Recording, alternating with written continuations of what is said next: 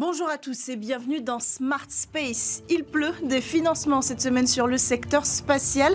Alors que la conférence européenne sur l'espace se tient à Bruxelles, le fonds d'investissement Expansion se voit doté de 100 millions d'euros supplémentaires de la part du Fonds européen d'investissement. On va y revenir dans cette émission euh, avec votre call actu. On aura en ligne Charles Becbédé pour réagir à cette annonce. Et puis, euh, on va parler aussi de deux startups qui en bénéficient euh, déjà de cette nouvelle arrivée de fonds avec euh, d'autres soutiens financiers évidemment. L'attitude a levé 27 millions d'euros et Share MySpace à 10 millions d'euros.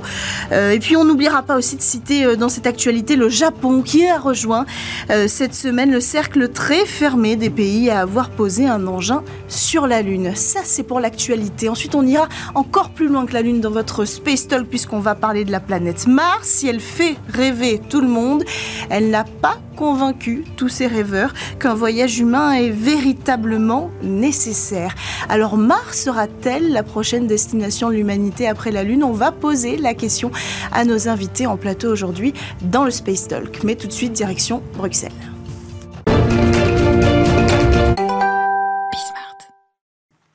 100 millions d'euros pour le fonds d'investissement expansion créé par Charles Becbédé et François Chopard en 2022.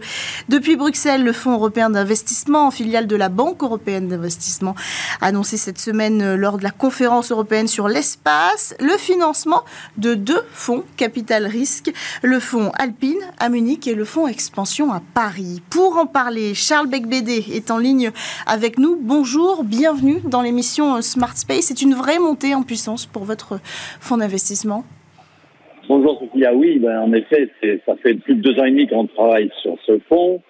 Euh, ça prend du temps de lever des fonds, euh, les startups le savent bien, c'est pas la même chose pour les, fonds de, venture capital. Donc là, c'est en effet euh, pour nous une très grande étape, puisque le Fonds européen d'investissement, c'est assez rare, a décidé d'investir 60 millions, pour être précis, hein, c'est pas 100 millions, ils investissent 60 millions dans notre fonds qui va pouvoir ainsi lancer ces opérations de force closing pour un montant minimum de 100 millions, puisque maintenant on détient, on a toute la documentation juridique et complètement finalisée, donc on lance nos opérations de force closing pour un minimum de 100 millions, donc, et, ensuite on va aller jusqu'à 300 millions comme prévu.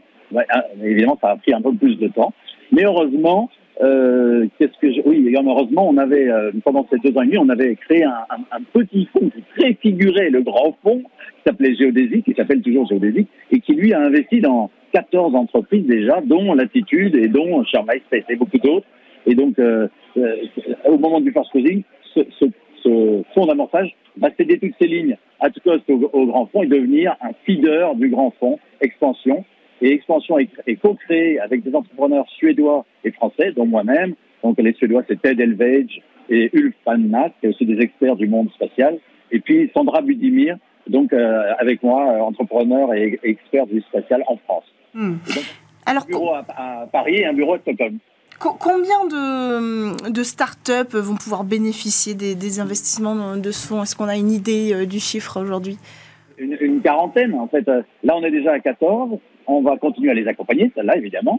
Euh, et puis, on va monter progressivement à 20, 30, jusqu'à 40, hein, si, si, on arrive bien à l'objectif de 300 millions euh, fin 2025, ce qui est prévu. Et, euh, donc, euh, ainsi, on a une mutualisation des risques et on peut investir dans toutes les thématiques euh, qui sont en plein développement actuellement dans le New Space. Donc, bien sûr, infrastructures et le hardware avec les micro-lanceurs et les, les, les, les, véhicules orbitaux spatiaux, les, le, SSA, donc la, cartographie des débris et des satellites et des objets en orbite, la propulsion spatiale pour les satellites, soit chimique, euh, soit électrique. Donc, euh, on a toutes ces thématiques, bien sûr, en, hardware, et puis on a aussi beaucoup de thématiques en, software, en, downstream, avec toutes les solutions qui commencent à émerger pour aider les, euh, assureurs et toute une série de, clients B2B à mieux comprendre comment évolue la planète, mesurer la, dégradation de l'environnement et puis la lutte qu'on peut apporter contre cette dégradation. Donc l'espace l'orbite basse, il y, a, il, y avait quatre, il y avait 800 satellites il y a 4 ans. Maintenant, il y en a 8000. Il y en aura 800 000 dans 10 ans. Donc, euh, c'est absolument dingue. Il faut, euh, il faut construire ces satellites, les lancer éviter qu'ils se percutent les uns les autres. il faut euh, downloader leurs données. Et, là, on a besoin d'entrepreneurs et, on va les sélectionner et les accompagner. Est-ce que vous avez dû donner des garanties? Est-ce qu'il y a une contrepartie pour, pour, euh, pour que le fonds européen vous fasse confiance? Est-ce que vous devez vous tourner euh, vers des entreprises euh, européennes pour que, pour que cette relation fonctionne? Alors, la doc fait quelques centaines de pages. oui, non, évidemment, le Fonds européen d'investissement, il, investit dans le cadre du programme Invest EU. E Donc, euh, l'essentiel des capitaux doit être fléché vers des entreprises européennes, mais il y a quand même quelques dérogations possibles, des exceptions. mais parce que vous pouvez imaginer une entreprise américaine qui est un centre de production significatif en Europe, par exemple. Donc, faut pas s'interdire d'investir dans ce type d'entreprise. l'essentiel, c'est bien sûr en Europe c'est aussi euh, un, un, fonds qui est européen, mais, mais avec une forte base en France, euh, puisque, vous savez, la France, l'industrie spatiale française, c'est à peu près la moitié de l'industrie spatiale européenne. Donc, c'est pour ça qu'on est à Paris. C'est pas une, un hasard. C'est pour ça aussi qu'il y aura pas mal d'entreprises françaises qui seront accompagnées. Mais donc, euh, voilà, c'est l'Europe, l'Europe bien sûr. C'est pour ça qu'on est vraiment, en étant franco-suédois, on n'est pas européen euh, de façon native, et puis on est, on, est aussi français. N'oublie pas notre pays d'origine. Quelle va être la prochaine étape décisive pour Expansion? Eh bien, c'est de, de, boucler complètement un, minimum de 100 millions et peut-être un peu plus, et puis ensuite de continuer pour aller vers les 300 millions. Ça, je vous parle pour la, partie levée de fonds. Et puis côté euh, entrepreneurs. On a 480 entreprises dans notre base de données. On, en a, on, a, on a des relations suivies avec 280 d'entre elles. Donc, c'est continuer à les voir, en voir d'autres, euh, susciter aussi des, de nouvelles ambitions. Moi, je dis souvent aux jeunes euh, dans les grandes écoles euh, de d'être, de pas avoir peur. Euh, par rapport aux Américains, parfois on, se bride un peu, mais il y a, y a encore des, des projets extraordinaires qui peuvent être développés et nous, on, on est là pour les accompagner après une bonne sélection, bien sûr, et, et les accompagner du pré-amorçage jusqu'à la série B. Hein, donc, c'est-à-dire pas simplement être là un coup, mais on peut investir quatre, cinq fois dans la même entreprise jusqu'à ce qu'elle devienne quasi rentable et qu'elle qu'elle puisse ensuite euh, aller en bourse ou, euh, se consolider avec d'autres entreprises et devenir ainsi un leader technologique du spatial européen.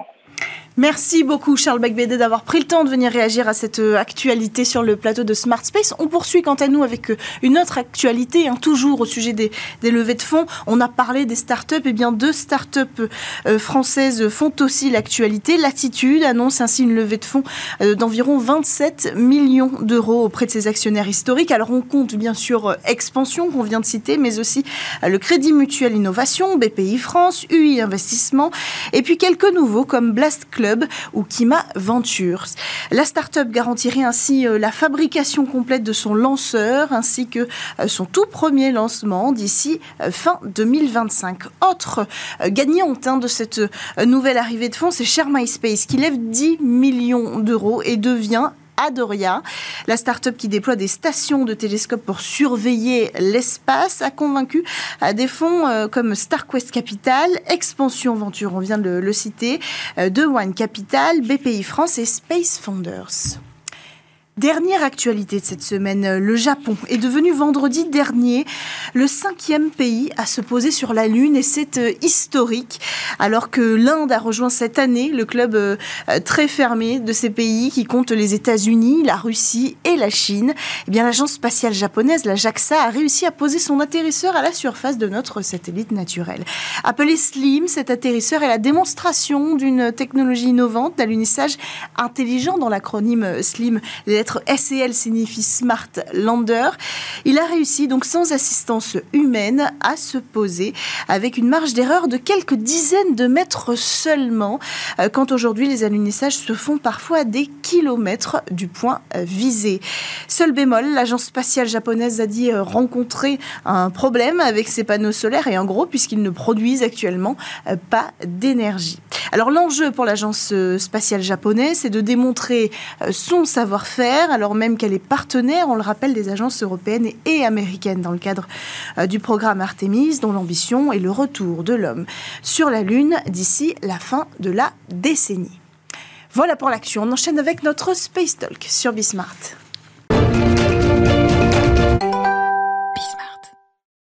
Est-ce que Mars est la prochaine destination de l'humanité? Non seulement c'est un voyage qui représente un défi technologique, on va en parler sur ce plateau aujourd'hui, mais il soulève aussi de nombreuses questions éthiques et politiques. Alors la planète rouge sera-t-elle vraiment au programme de ces prochaines décennies? On pose la question à nos invités en plateau aujourd'hui. Richard Edman à ma gauche, vice-président et fondateur de l'association Planète Mars. Bonjour. Bonjour. Bienvenue sur le plateau de Smart Space. C'est quoi l'association Planète Mars? Alors c'est une association qui a pour but d'informer le public sur les perspectives martiennes et de faire du, du lobbying auprès des décideurs. Hmm. C'est la section française d'une association internationale qui s'appelle la Mars Society qui est bien connu, euh, en tout cas du grand public, hein, la Mars Society aujourd'hui. Alors en face de vous, on a Sylvestre Maurice, docteur en astrophysique, astronome à l'Institut de recherche en astrophysique et planétologie, l'IRAP à Toulouse. Bonjour. Bonjour. Bienvenue sur le plateau de Smart Space. Alors vous avez euh, mené euh, le travail de recherche et de conception de l'œil de persévérance. Hein. On vous a déjà reçu sur ce plateau à ce sujet, le rover américain qui est sur la planète Mars aujourd'hui. Avant lui, c'était Curiosity. Comment va Persévérance il va bien, il va très bien. On l'accompagne depuis pratiquement trois ans. Et on collecte nos petits échantillons, on va vous raconter ça. Et puis, euh, on pilote aussi en même temps, depuis le CNES à Toulouse, on pilote aussi Curiosity, parce que lui aussi va bien. Oui. Euh, c'est vrai qu'on en parle moins du bah coup. Oui, mais vous dites, ils sont sur Mars, mais en fait, ils y restent. Eh Et, ça va peut-être ça. Ça, le défi, mhm. c'est le retour. Pour l'instant, des allées simples, les deux vont très bien. On les accompagne au quotidien, trois ans pour l'un, 12 ans pratiquement, 11 ans et demi pour l'autre ça commence à durer. c'est une relation longue durée hein, que vous avez signée quand même avec la euh, technologie C'est nous qui hein. vieillissons plus vite que mm. les petits J'ai l'impression. Alors, est-ce que vous avez tous les deux l'intime conviction qu'il faut aller sur la planète Mars? Oui Je n'emploierai pas le mot il faut. Mm-hmm. Je pense que des grandes entreprises humaines comme, comme celle-là, elles sont poussées naturellement par l'évolution la société, hmm. la science, la technologie. C'est-à-dire qu'à un moment, on peut en rêver, le souhaiter, mais ce qui compte, c'est le moment où on est prêt sur les plans que je viens d'indiquer hmm. pour y aller. Hmm. Donc, euh, nous, évidemment, on dit, on pousse pour, mais il y a d'autres associations qui, ou des écolos qui poussent contre. Mm-hmm. Les écolos seraient contre alors On va revenir sur ce sujet, c'est important hein, l'aspect écologique. Donc qui gagnera, hein. entre guillemets, le, la décision hmm. C'est aussi une question de, de, celui qui arrive à tirer le plus fort la couverture vers lui, quoi, peut-être. Et vous, est-ce que vous avez l'intime conviction euh, Je crois que Richard a très très bien répondu. Non, il ne faut pas hmm. aller sur Mars. Hmm. On peut y aller, on peut espérer y aller. Il va falloir rassembler beaucoup de choses. Vous l'avez dit en introduction, la technologie, mais aussi de la politique et qui va avec du financement, des questions d'éthique, des questions d'inspiration, de rêve. Et donc, non, il ne faut pas y aller. On peut décider de ne pas y aller, comme on aurait pu décider de ne pas aller sur la Lune. Ce n'était pas une nécessité. Alors après, quand un pays voyant que l'autre voulait y aller, chacun a, argumenté ça. Donc la compétition, on peut en reparler, c'est important. Non, il ne faut pas aller sur Mars, mais on peut décider d'y aller. Hmm, on peut décider d'y aller. Alors qui déciderait d'y aller? Qui donnerait le coup d'envoi? Est-ce que c'est cette histoire de politique? La Lune, c'était euh, c'était la guerre froide entre la Russie euh, et les États-Unis. La Lune, aujourd'hui, c'est toujours cette compétition technologique entre les États-Unis et la Chine. Mars, ce sera quoi? Euh, Là, vous avez bien résumé un, des, un des leviers euh, de, de, cette exploration, c'est cette compétition géopolitique finalement, mm. ou quasiment stratégique. Chaque pays voulant prouver à l'autre qu'il peut le faire. Mm. Et il ne faut pas négliger ça. C'est un vrai moteur? C'est un vrai moteur. Euh, la, collaboration est aussi un moteur. Mm. Mais souvent, c'est un moteur qui est plus efficace pour rassembler les moyens, mais moins efficace pour maintenir un calendrier. Donc là, on voit bien qu'il y a des, des, des événements politiques. Et donc, vous demandez qui va décider? C'est ce que disait Richard. C'est déjà, il faut être prêt. Mm. Et puis c'est tout le monde, parce que en fait, il faut bien le reconnaître, on va pas gagner d'argent dans cette histoire. Mm. Peut-être qu'il y a des industriels qui vont fabriquer des fusées, des véhicules, ils vont être payés. Heureusement, ils travaillent. Mais ce sont des décisions d'État. C'est-à-dire que bah, c'est vos impôts, il hein, faut être honnête. Et, donc, euh, on voit bien que c'est une décision tous ensemble. Quand Richard l'a dit, quand on se sentira mûr pour le faire, on réfléchira et on va y mettre beaucoup d'argent, mm. énormément d'argent. On parle en centaines de milliards. Est-ce que c'est la priorité? Vous l'avez dit dès le début. C'est pas sûr. Donc, on n'a pas de mécanisme concret pour décider, mais on a quand même des leaders. Hmm. On voit bien que les États-Unis sont devenus très forts, les Chinois sont devenus très forts. Enfin, les États-Unis ont toujours été forts. Les Chinois sont devenus très forts. Nous, les, Européens, on essaie de se placer un peu où on peut. On, est, on est, mhm. bon, mais et puis on a les Indiens, les Japonais, mhm. et puis les Russes qui ont un peu de mal à jouer leur, leur, carte euh, en ce moment.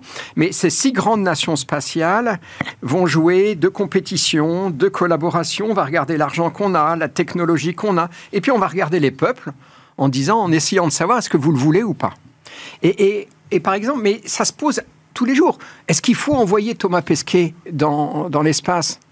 Ben, Non, il faut pas. On l'a fait et on a vu Laura. le garçon est extraordinaire. il, il, étire tout un, toute la population avec lui, on l'a fait, on a gagné, mais un jour quelqu'un a pris la décision. C'est pas facile hein, de décider. Hmm. Comment on convainc de décider, de dépenser des centaines de milliards? Est-ce que c'est des questions auxquelles vous tentez de répondre à la, euh, avec l'association euh, Planète Mars? Oui, bien sûr. On a essayé de synthétiser les arguments hmm. de façon rationnelle. Hmm. On, on, a identifié en fait quatre grands classe d'arguments. Il y a le progrès scientifique, bien mhm. entendu. Il y a les conséquences sur l'économie, parce que pour, évoluer dans des conditions si difficiles, il faut développer des technologies qui ensuite pourront avoir des retours, des spin-offs, hmm. des retours sur le ruissellement technologique. Oui. Hmm. Par exemple, dans tout ce qui concerne le recyclage, de l'eau ou de l'air. On imagine bien les applications que ça peut avoir. Le troisième niveau, c'est ce qu'on ce, qu'on abordait à l'instant, c'est la géostratégie. La hmm. géostratégie.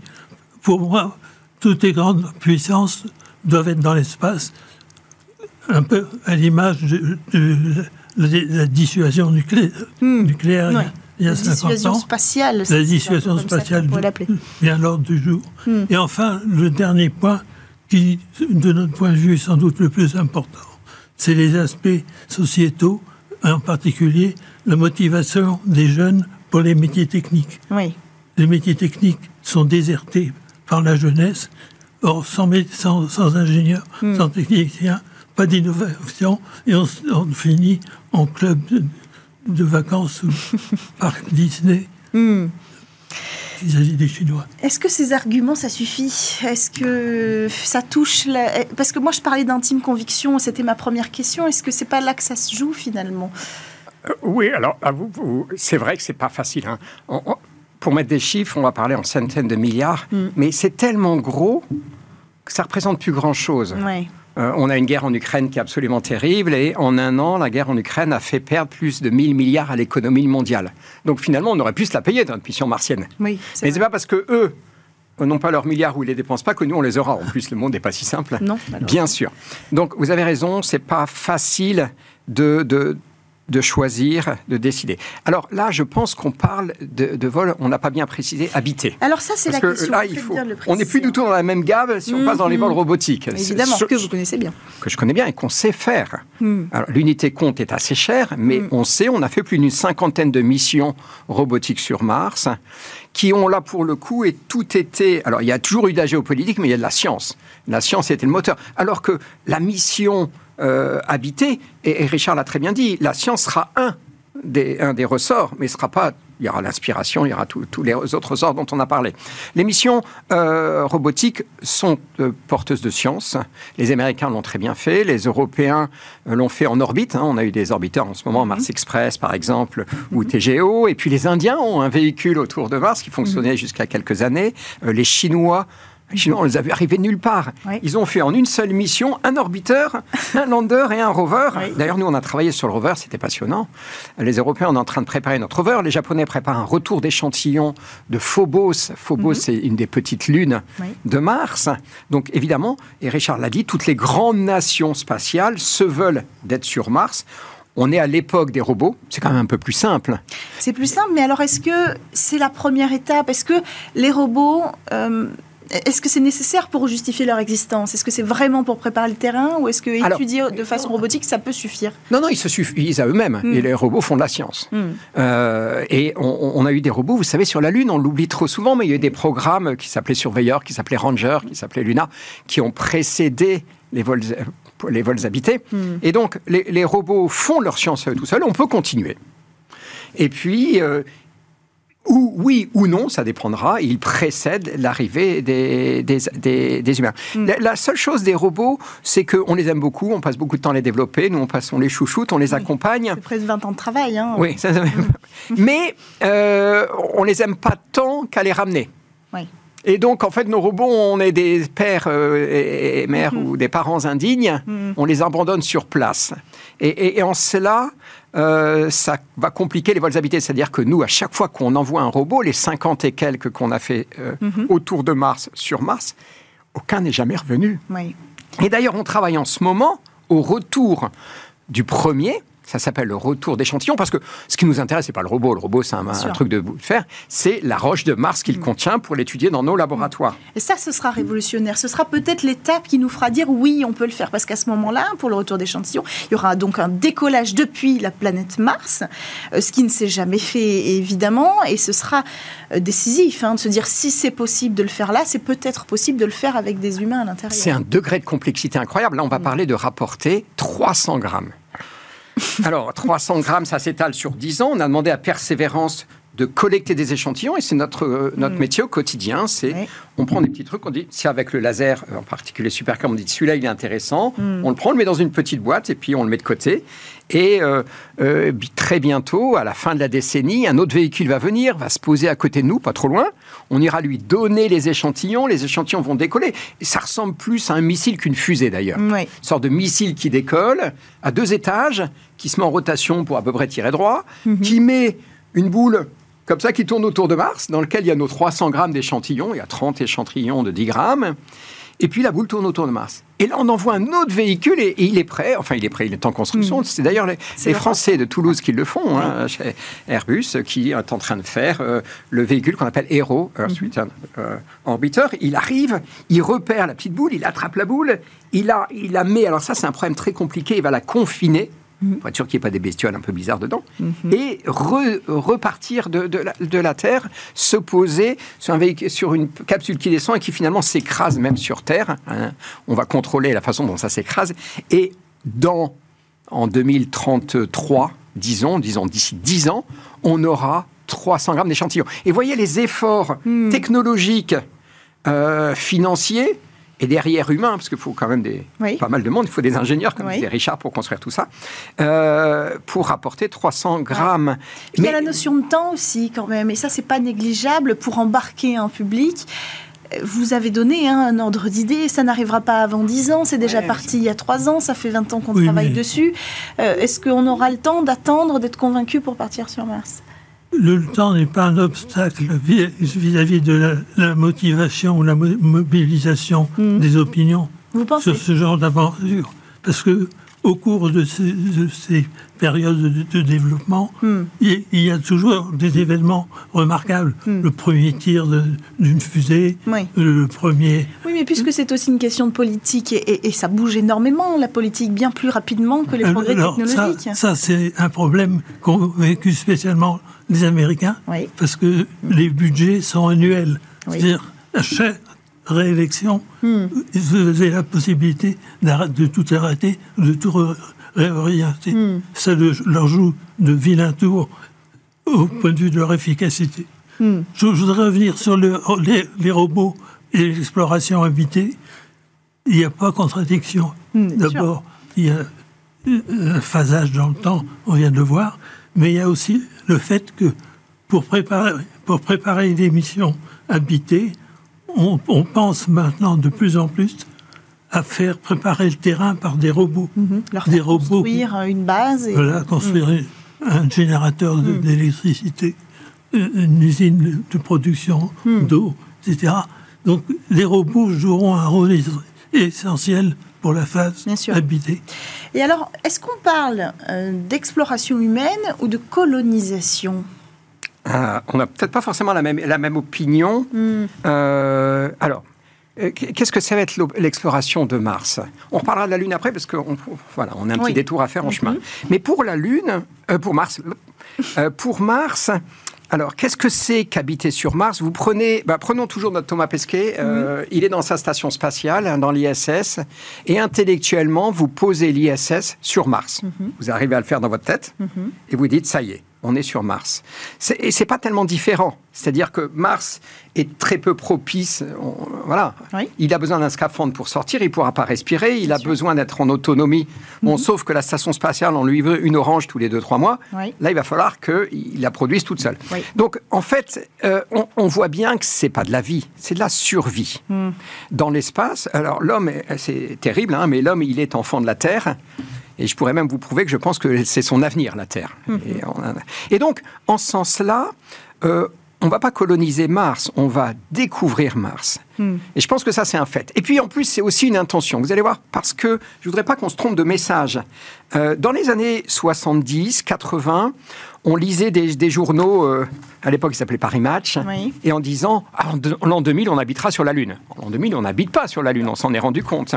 On dira on va coloniser Mars. Et non. Pourquoi? Parce que on a exploré ces planètes et on a fait une découverte absolument extraordinaire. moi, moi je pense depuis 25 ans à balader partout dans le système solaire, c'est que l'avenir de l'homme c'est la Terre. Hmm. Et c'est pour ça que la notion de Terre 2.0, de colonie me fait mhm. peur, parce qu'elle nous détourne de l'objectif. Et tous les planétologues sont d'accord. La grande découverte du système solaire, c'est la Terre. La Terre est unique, elle est fragile, elle est notre vaisseau, et, c'est notre avenir. Et en cela, non, on n'ira pas coloniser mm. la Mars pour y échapper à la Terre. Il faut réparer la Terre, mais ça n'exclut pas pour des raisons scientifiques, politiques, etc., mhm. d'explorer Bien sûr. Je veux bien avoir votre avis là-dessus euh, en, une minute, euh, Richard Edman, ou deux. Hein. Je suis en gros du même avis, mais de façon moins, moins, radicale. C'est-à-dire que je pense, comme il vient d'être dit, qu'on peut faire les deux. C'est une question d'équilibre euh, bien pensé, d'équilibre politique. évidemment, il faut consacrer les moyens nécessaires la survie au maintien des conditions sur la Terre, mais ça n'empêche pas d'avoir une, une, part de notre activité hmm.